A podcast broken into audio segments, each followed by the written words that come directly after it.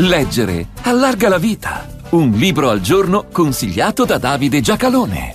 Il fascismo non fu solo violenza e il vasto consenso di cui poté godere non fu frutto solo della violenza, ma il fascismo mussoliniano fu un ventennio di violenza, nato dalla violenza, magari praticata con la scusa di porre fine ai disordini e alle violenze. Ma veniamo a Benito Mussolini.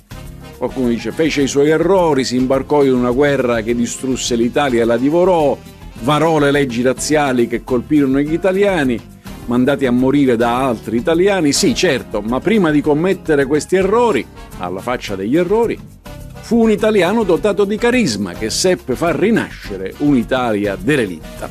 Questo pensano in troppi, affetti più da ignoranza che da pregiudizio contro l'antifascismo, sicché è assai utile questo libro, criticato anche per il suo titolo, ma il cui fine è pregevole: dimostrare che era una carogna in sé. Aldo Cazzullo, Mussolini, il capobanda, pubblicato da Mondadori nel 2022. L'autore fa bene a iniziare il libro, dopo le riflessioni introduttive, con una pagina poco conosciuta della biografia mussoliniana. Sappiamo tutti che considerava le donne carne da letto, sappiamo, quanti lo sanno, che pose un limite alla loro presenza nell'università, che i loro diritti regredirono rispetto a quelli conquistati con il ruolo produttivo svolto nel corso della Prima Guerra Mondiale, quando gli uomini erano al fronte, che si vantava di possederle in un modo che noi chiamiamo stupro. Ma quanti sanno di Benito Albino, detto Benitino, e di sua madre?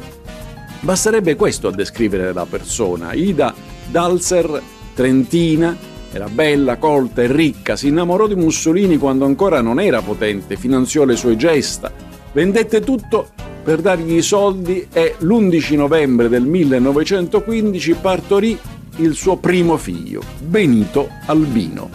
Lui le mandava lettere ardenti e prometteva di sposarlo, glielo promise anche 3 giorni dopo avere già sposato Rachele.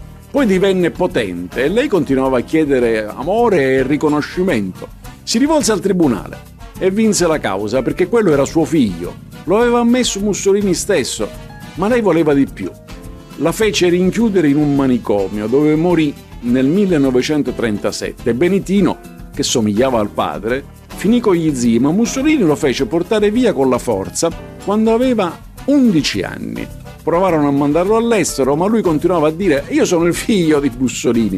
Richiusero anche lui in un manicomio, dove morì nel 1942. Che uomo è quello che fa rinchiudere e morire suo figlio e la madre? È Benito Mussolini, senza venire alle questioni politiche, che sono la pagina più vergognosa della nostra storia nazionale. Aldo Cazzullo, Mussolini, il capobanda, buone pagine a tutti.